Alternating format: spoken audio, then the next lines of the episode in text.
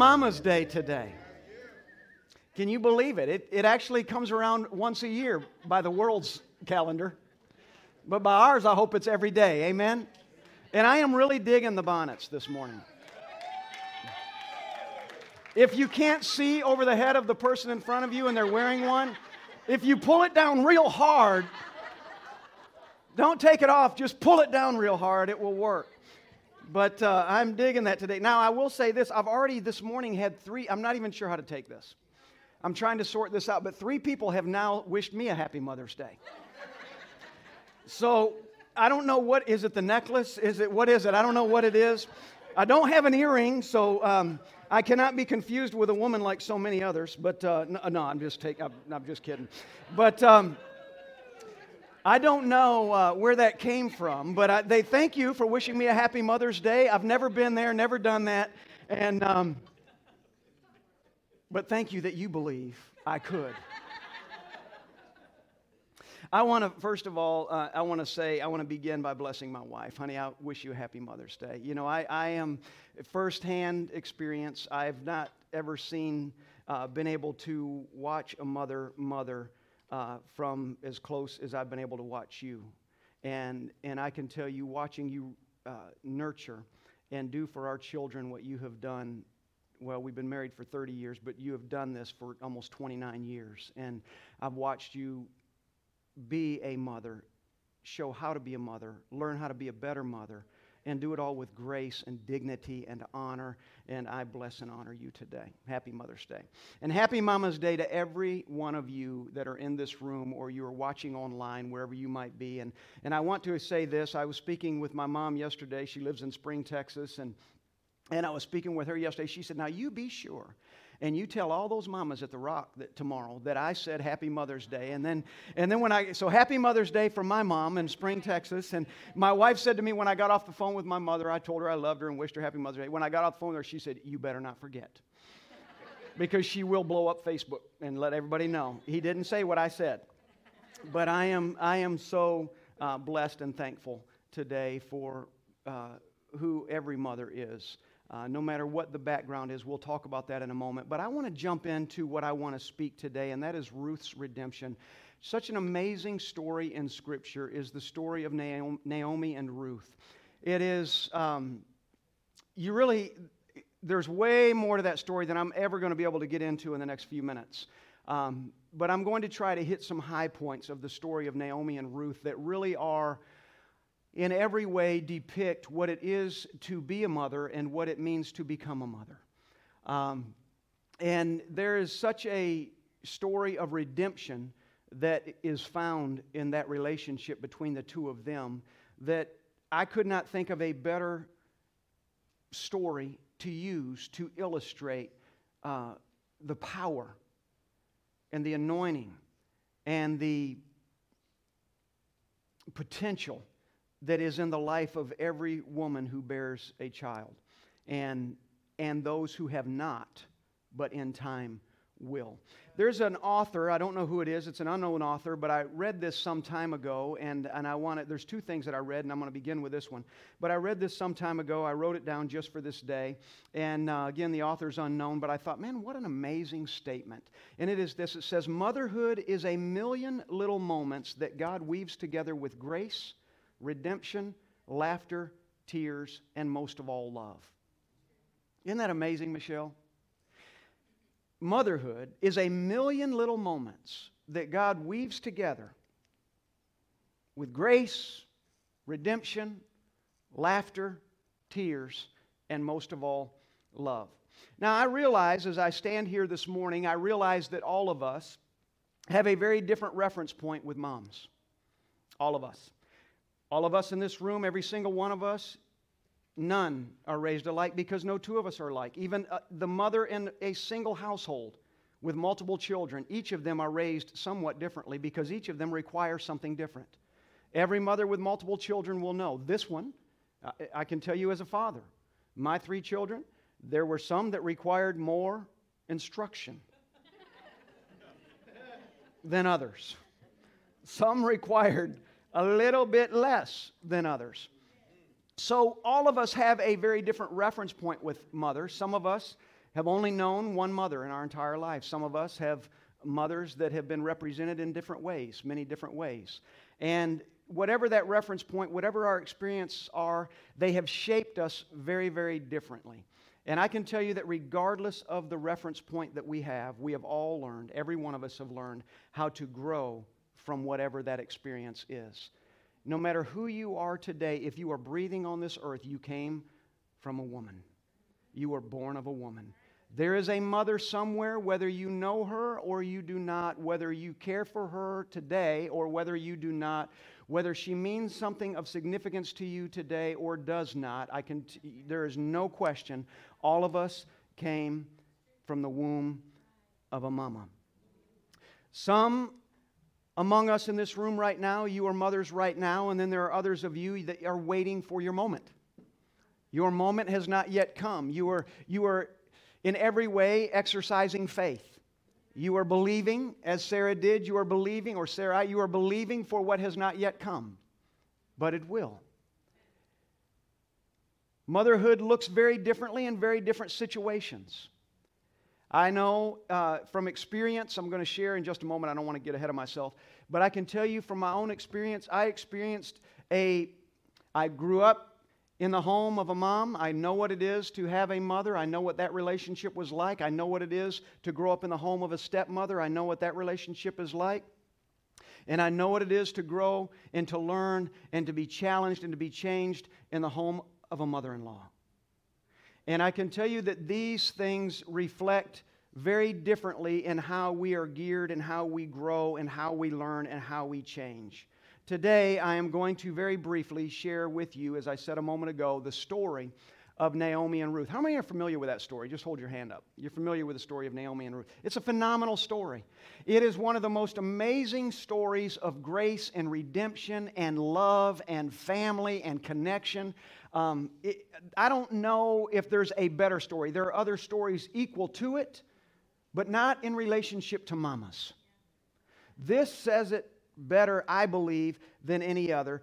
And it says it in two ways, and I want to address both of those today. And that is one, Naomi knew how to be a mother, Ruth learned how to become a mother. So I want to speak to all of those things, both of those things today in the lives of our mamas. And I want to give thanks to every single mama sitting in this room for being faithful over the one or the ones that the Father has charged you with you have a child because he believed you could do it. I know in the minds of some, they're like, no, no, you have no idea. He, if he really knew me. I knew the day I found out I was pregnant, God didn't know me. Because if he really knew me, he knew this is the wrong time. But I've said this before and I'll say it again, and I say it out of my own experience. I won't dive into today, but I'll say it, say this again. And that is no matter how you came into this earth, no matter how you arrived, no matter how you became seed in the womb of your mama, you became seed. You did not become that without the approval of God.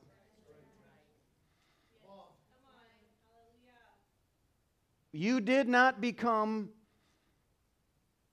a human being conceived in the womb of a woman, no matter how you got there. Now, I think I need to reiterate that a minute. No matter how you got there, you got there with God's approval.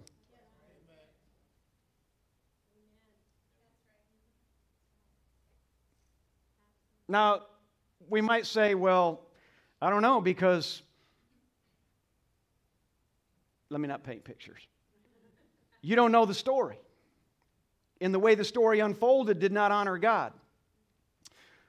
Well, maybe the way it unfolded, it did not.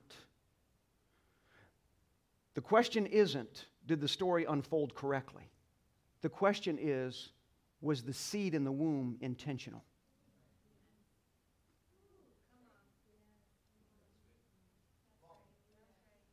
I think some of you understand what I just said. The question isn't whether this came in a way that honored the Father. It is all about the fact that if a seed forms in the womb of a woman, it formed with the approval of God.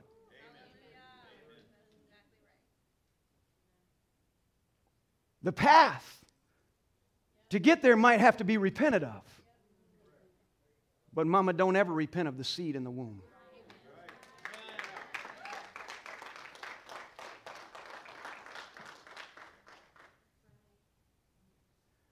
Among us, maybe in this room or watching online, there might be some that made a decision in times past to not carry the seed. I want to tell you today, I don't want you to carry that. Do not carry in your bosom a decision you made without knowledge, but instead carry in you the knowing that you repented, God forgave, and now ask, what comes next? Do you hear me in this house today? So, no matter how the seed came, whether it be me, my story, or whether it be you and yours, no matter how the seed came, I'm telling you, if a heartbeat started, it was with God's approval.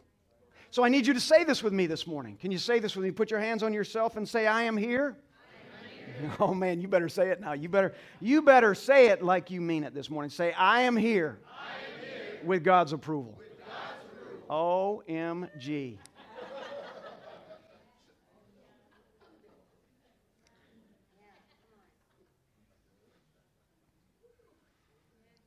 You might say, man, but what about my mama? She's, I don't even know my mama, or my mama did this, or my mama's there, my mama doesn't even love God, and my mama doesn't even. Sometimes, oftentimes, it's not about the path, it's about the intended seed. you got to hear what I'm saying to you this morning.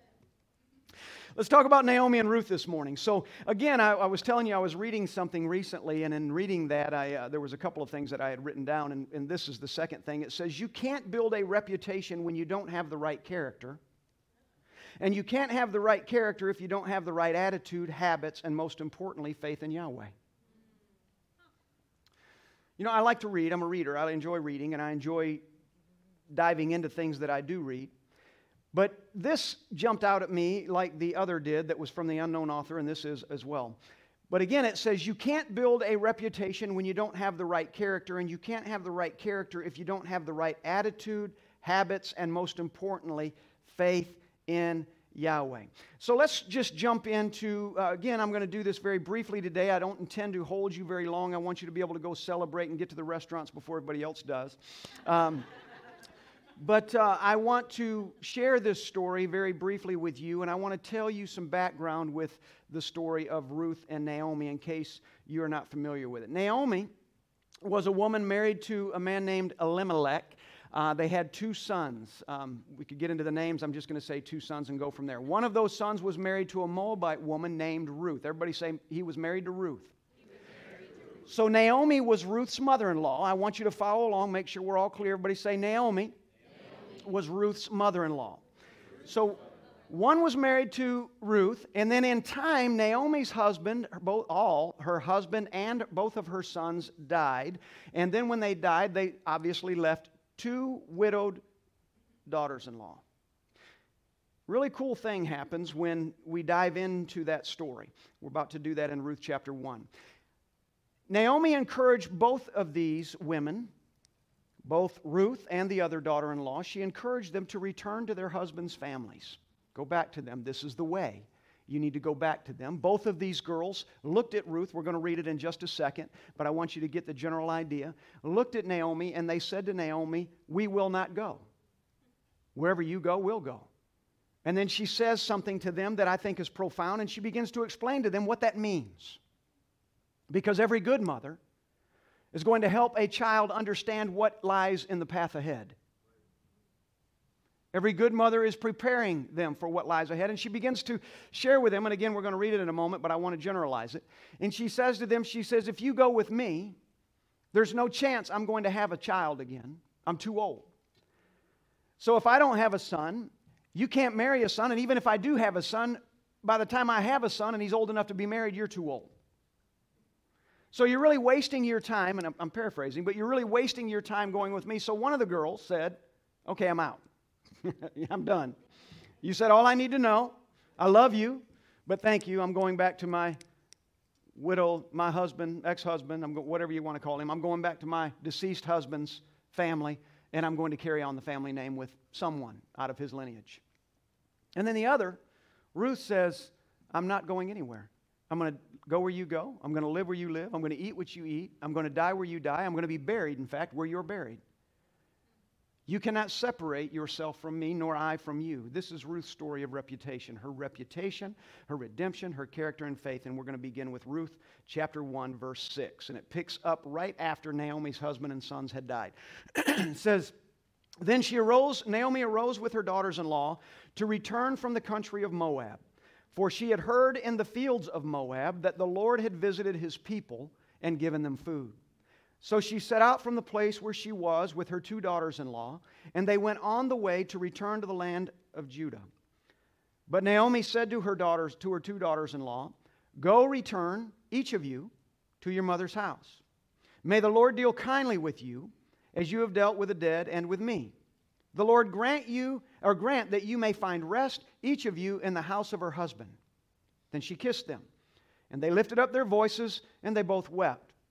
And they said to her, No, we will return with you to your people. But Naomi said, Turn back, my daughters. Why will you go with me? Have I yet sons in my womb that they may become your husbands? Turn back, my daughters. Go your way, for I am too old to have a husband. If I should say I have hope, even if I should have a husband this night and should bear sons, would you therefore wait until they were grown? Would you therefore refrain from marrying? No, my daughters. For it is exceedingly bitter to me for your sake that the hand of the Lord has gone out against me. Then they lifted up their voices and wept again. And Orpah kissed her mother in law and said, Adios. But Ruth clung to her. She probably didn't speak Spanish. And she said, See, your sister in law has gone back to her people and to her gods. Return after your sister in law. But Ruth said to her, Do not urge me to leave you or to return from following you. For where you go, I will go. Where you lodge, I will lodge. Your people will be my people, and your God mine. Where you die, I will die, and there I will be buried. May the Lord do so to me and more also, if anything but death parts me from you. And when Naomi saw that she was determined to go with her, she said no more. There's a profound, there's so many profound things in this, I can only dive into a couple.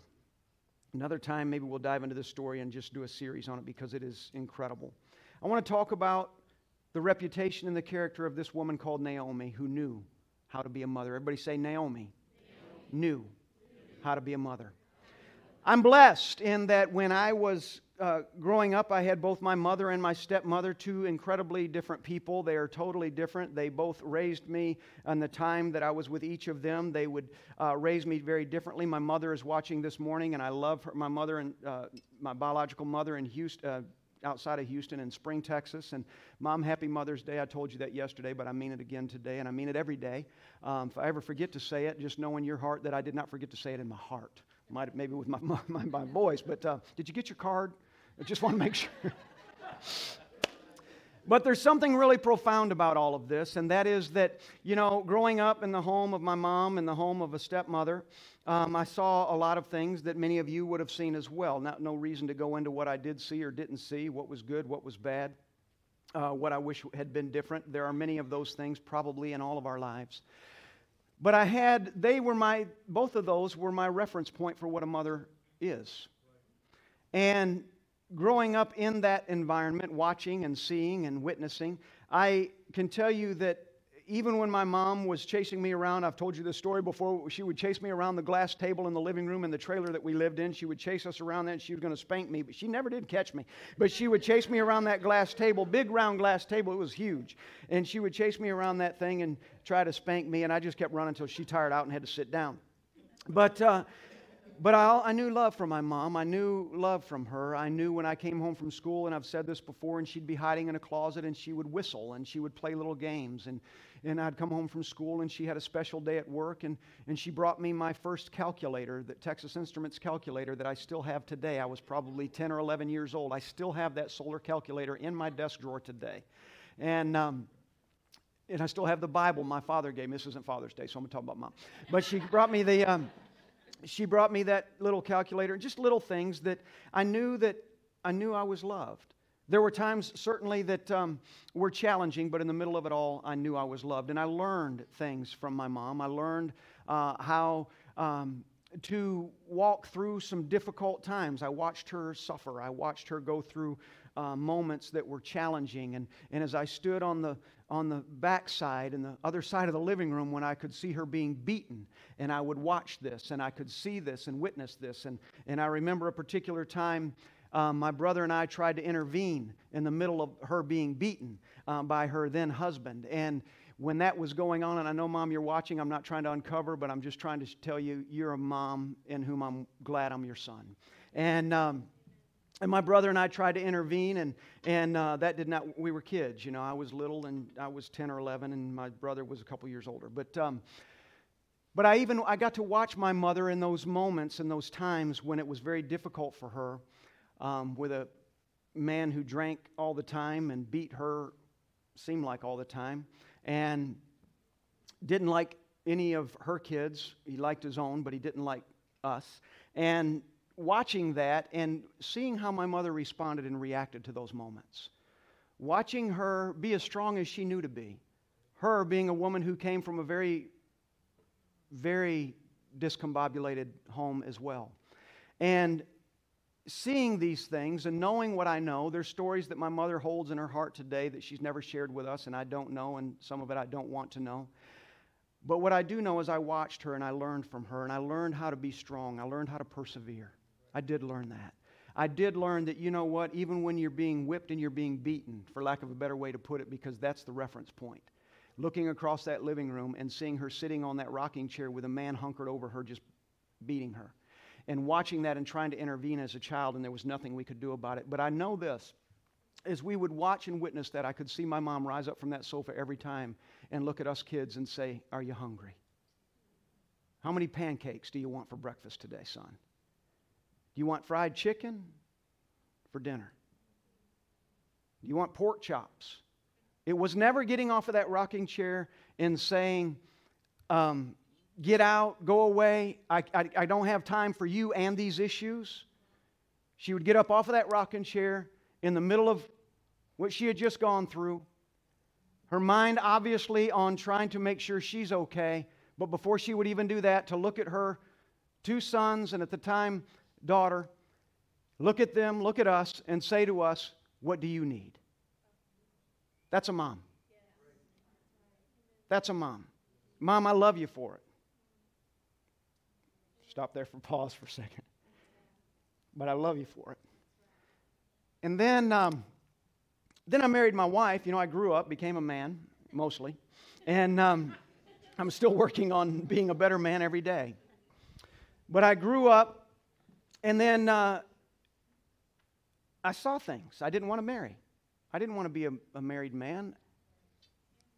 I didn't, what I saw in marriage didn't look good. I had a wonderful father who taught me how to be a good man and taught me how to be a good husband. But I also saw the bad things that could happen.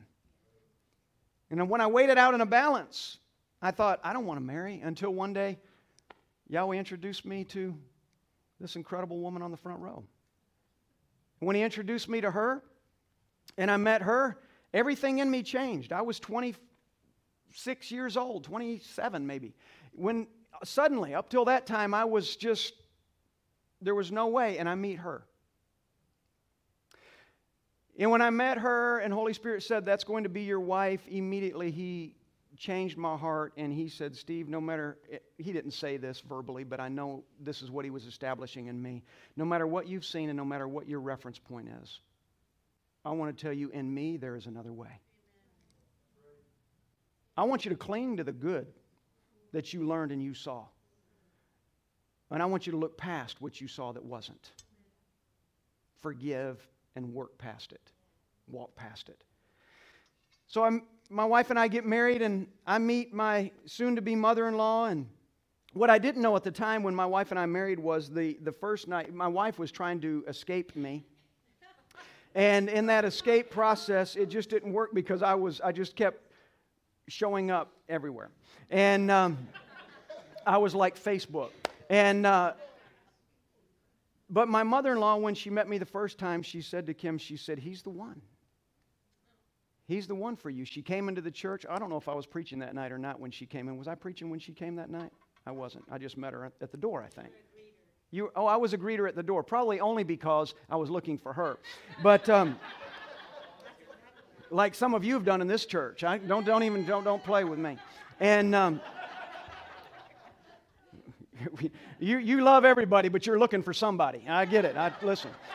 The, um, so I met my, my soon to be mother in law, and when I met Linda Reichert, whom some of many of you know, and when I met Linda Reichert, I began to see something of a different kind. And begin to witness what I believe really demonstrates and illustrates in my timeline who Naomi was to Ruth in her timeline. And one of the things that I thought was awesome that I learned from Linda Reichert, and I, I could go on and on with, with her and who, the kind of woman that she was. But one of the things that I learned from her that was profound and changed my entire perspective was she said to me many times, but I remember the first time, we'll never forget it, and she said, You will never, this was at our wedding, this was after we were married. She said, You will never be my son in law. I just want you to know today you will never be my son in law. You will always be my son. There will never be an addendum to who you are in this family. You are a son to me as Jimmy is a son to me. And when she said that that day, I just was like, oh my gosh, you know, just trying to wrap my mind around what it meant for a woman who didn't really know me that well yet, but she saw something there. And it started something in me, and I learned over the years. She passed away, actually, tomorrow will be 13 years ago. Tomorrow, she passed away.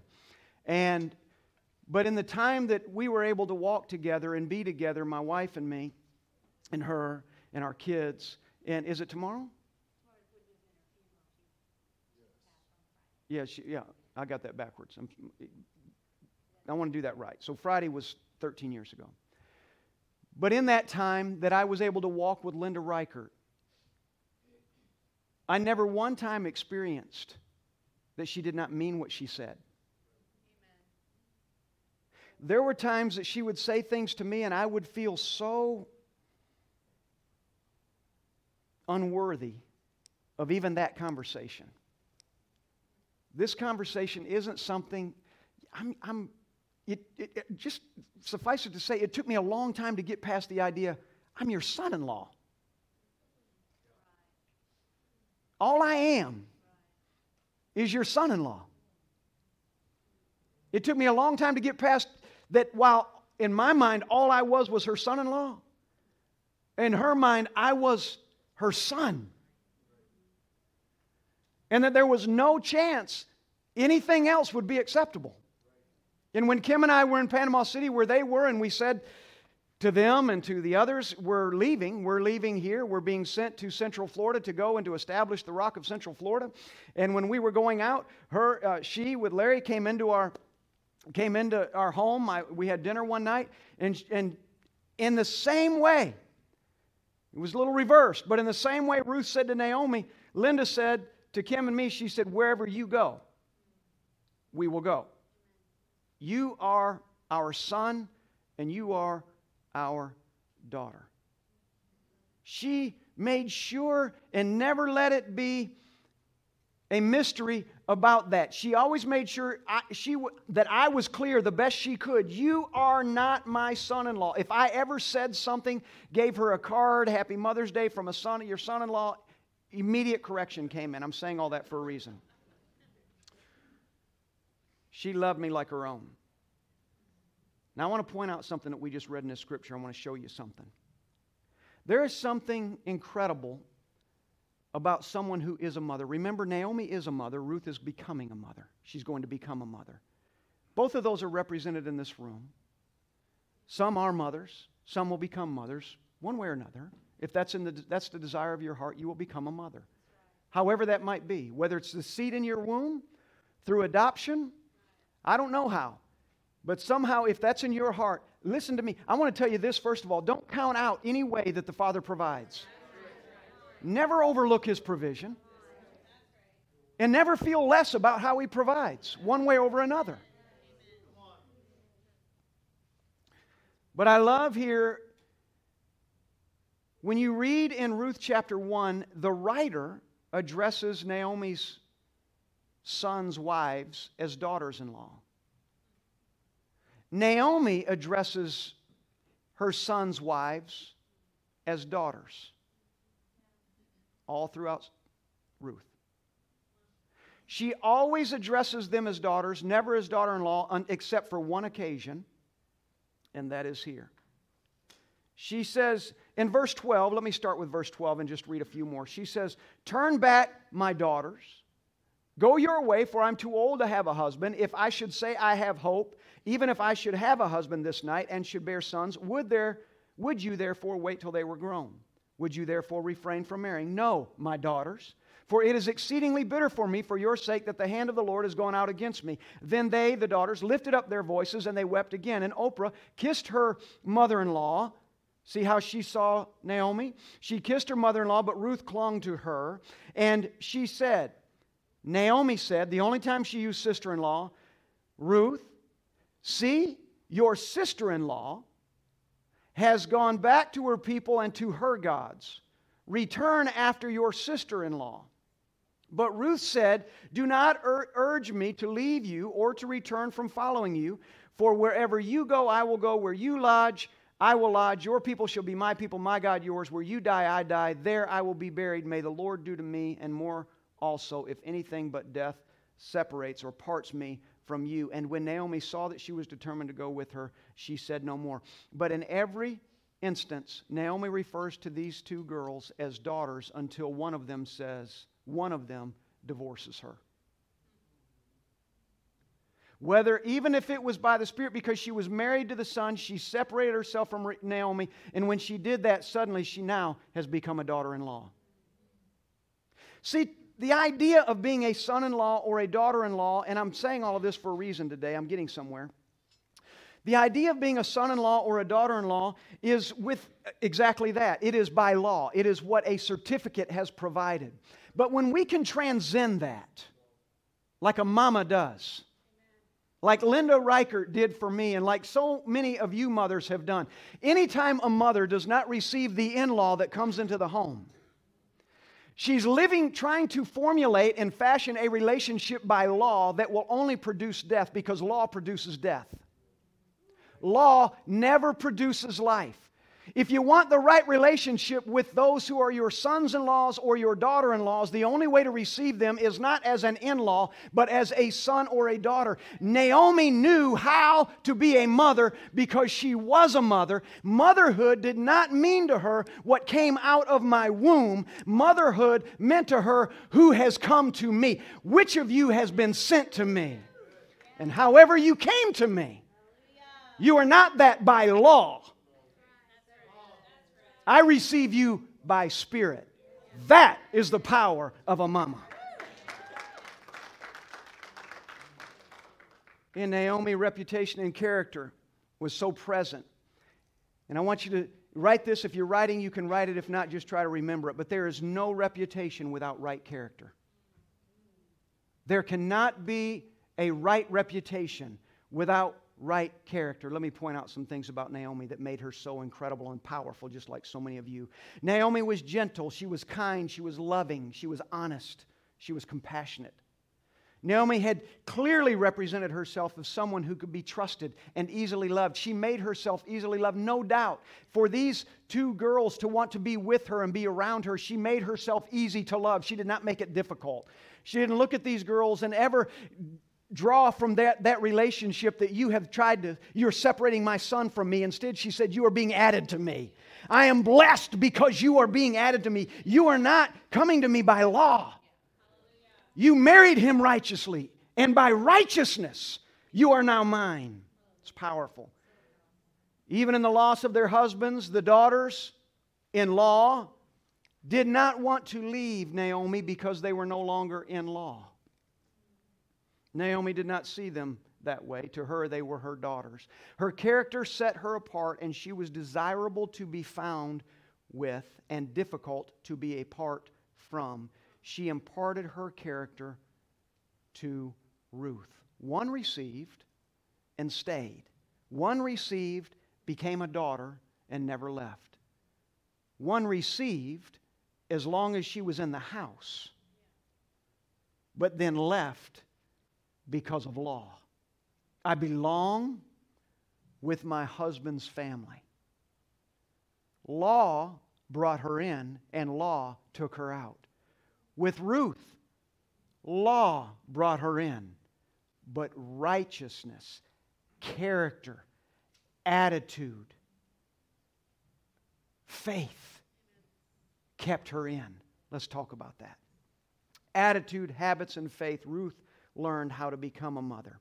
Without the right attitude, habits, and faith in God, wrong character develops. In Ruth chapter 4, let me read this, says this in verse beginning with verse 13. Well, let me give you a little in between chapter 1 and chapter 4. Let me do this try to get all my points correct here. So, bottom line, Ruth goes with Naomi. They leave Moab. They go back to Judah, to Bethlehem. They go back, and in their going back, they are possessing the land that was owned by her deceased husband Elimelech. This is Naomi's husband. They're living on that land, but they don't have money. They have no income. They have no way to survive, to live. They have this land, but that's all they've got. They still have to eat. So, in order to do that, she sends Ruth out. She says, Ruth, we've got to eat. And Ruth goes out and she goes into a field owned by a man that was family or relationship to Elimelech, who was Naomi's husband.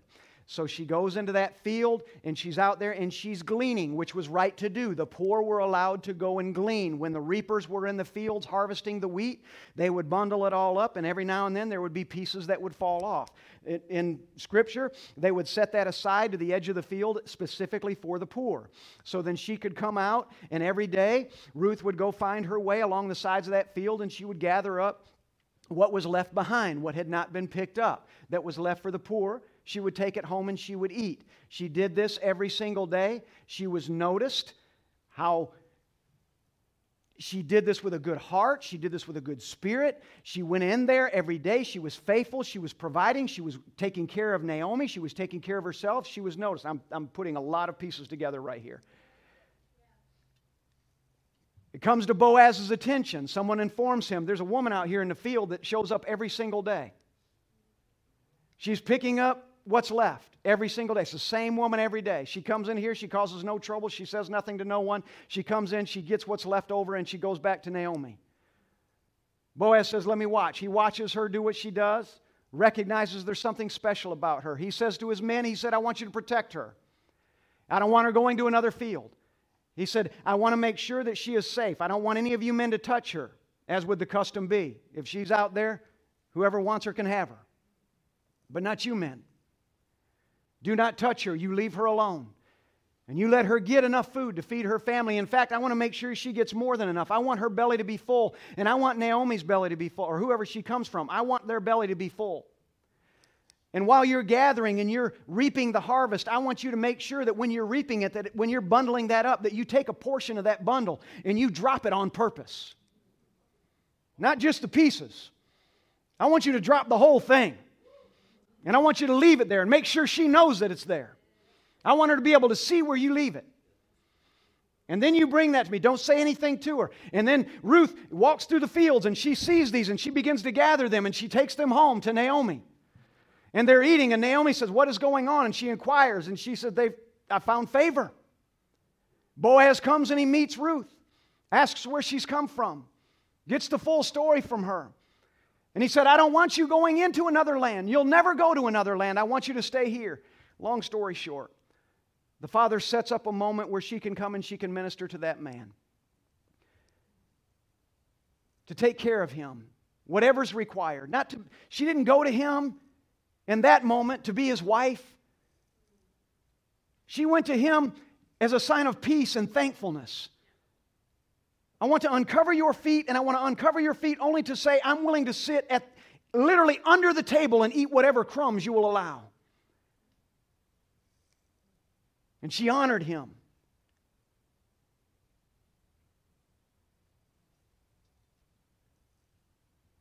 In his heart, the father put it in him to receive her as his wife, but he couldn't do that because he was not next in line to receive her. There was one between him and Elimelech. So he went to the gate and he sits at the gate. Again, I'm paraphrasing. He sits at the gate and he waits for this one to come, and this one comes and he says, Will you come and sit with me for a second? He invites the one who has a right to Ruth to come and sit with him, as was the custom. And he says to him, Now you know that Elimelech, our family, has land. And his widow is living on that land today. But she has to sell the land because she can't afford to keep the land. So it's up to you. I will buy it, but you're the next in line. Do you want to buy it? And he said, I do, and I will purchase that land. And then he said, But there's something you need to know. It's not just Naomi that's on that land, Elimelech's son had a widow. So if you buy that land, you're going to get her. She becomes your wife. And again, long story short, he said, Now, wait a minute. That's more than I'm willing to purchase. I don't want her too. So you can buy the land. And in turn, you can have her as wife. And this is where the story picks up. Verse 13, Ruth 4. So Boaz took Ruth, and she became his wife. And he went into her, and the Lord gave her conception, and she bore a son. Then the woman said to Naomi, Blessed be the Lord, who has not left you this day without a redeemer. And may his name be renowned in Israel. He shall be to you a restorer of life and a nourisher of your old age. For your daughter in law, even though Ruth might have seen it that way, Naomi did not, who loves you who is more to you than seven sons, has given birth to him. What a powerful statement. Let's read 15 again. He shall be to you a restorer of life and a nourisher of your old age, for your daughter in law who loves you and who is more to you than seven sons. You have favored me, Naomi. You have loved me more than you could have seven sons of your own. It's powerful what she had gleaned, the attitude, the habits, the character, the faith she had learned from her, in this case, mother in law. Then Naomi took the child, laid him on her lap, and became his nurse. And the women of the neighborhood gave him a name, saying, A son has been born to Naomi. And they named him Obed. And Obed was the father of Jesse, who was the father of David, who is the father in the line of Jesus Christ. Ruth had the right attitude, Ruth had the right habits, and Ruth had faith in God, and Ruth acquired all of that because there was a woman, in this case, was not her mother by birth. Could have been, and might be for you. But the woman who means so much to you might not be the woman of your birth, but she's a woman who has become a mother to you. Ruth had the right attitude right habits, and she had faith in God. And she was determined, no matter what, she was going to honor Naomi and she would not abandon her. She demonstrated her habits of hard work and selfless service to others. She went and she said, I'm going to take care of this lady. I'm a widow, but she is too. She has cared for me, and I'm going to care for her. Her faith in God began in Naomi, but was completed in redemption. She redeemed the family line. She redeemed Elimelech's bloodline. Ruth learned how to be a mother from one who loved her, taught her, and inspired her to believe for what she had not yet received. Her character became or was of the character of Naomi. I can tell you when I think about moms and the impact moms have, today I really wanted to focus on the types of moms that we all have. Some of your mothers, some mothers, some of your mothers, our mothers, are still living. Some of them are no longer with us. Some of those who have had the most impact on us, they might be our mom biologically, they might be our mom that is not biological. Point is, in this room and under the sound of my voice or watching online today, no matter who you are, there is a woman who, in every sense of the word, has mothered you, whoever that is. Naomi again knew how to be a mother, but in her knowing how, she taught Ruth how to become a mother. So I'm saying to all the moms today that are a mama, thank you for being a mama. Thank you for yourself learning how to be a mom. But I exhort you today, when you look down the road and you're seeing the next generation, rejoice in whatever motherhood you have been blessed with. But share the wheat in your field, what you have learned, with the one that is in front of you. You know how to be a mother. Help another know how to become a mother. Happy Mother's Day. Every mama, every mama that is, and every mama that will be. We are who we are today because you press on. I recognize that daddies, and this is so true of our kids, and, and um, as a father, it is my responsibility to show the way, to point the way, to design the path, to lay out the path for my children to walk on. It is my responsibility. That's my role as a father. This is the path. Let's walk in it. I need you to go in it. But man, what a dad can't do is when a child begins that path, fathers struggle sometimes to pad the path correctly. Our walls are brash. It's not pretty. Our walls are blocked with some grout in there, some mud in there, whatever's in there. And it can be rough on the fingers if you drag them down. Mama's going to come in there and she's going to smooth those walls out. I said to the team this morning as I was reflecting, we were reflecting on this, something Tim Darnell had said, and, and I was thinking, uh, in my notes actually, wrote it this morning too, that when I was well, our children were young and they were little. And um, I wanted to be, I mean, I wanted to be the best dad on the planet. I mean, from the time we knew my wife was pregnant, I mean, she was pregnant five months after we married. We, there was no intention in our world to, to wait. I mean, we just, we just felt like, you know, hey, um, we're adults. I don't know what we're going to learn more later than we know now. And um, so she was pregnant at five months, and when she was pregnant the entire time, I just, in my world, I just wanted to be the best daddy. In her world, she was going to be the best mama. Now, I knew she would accomplish it. I was worried about my part. and what she had seen and what I had seen was very different.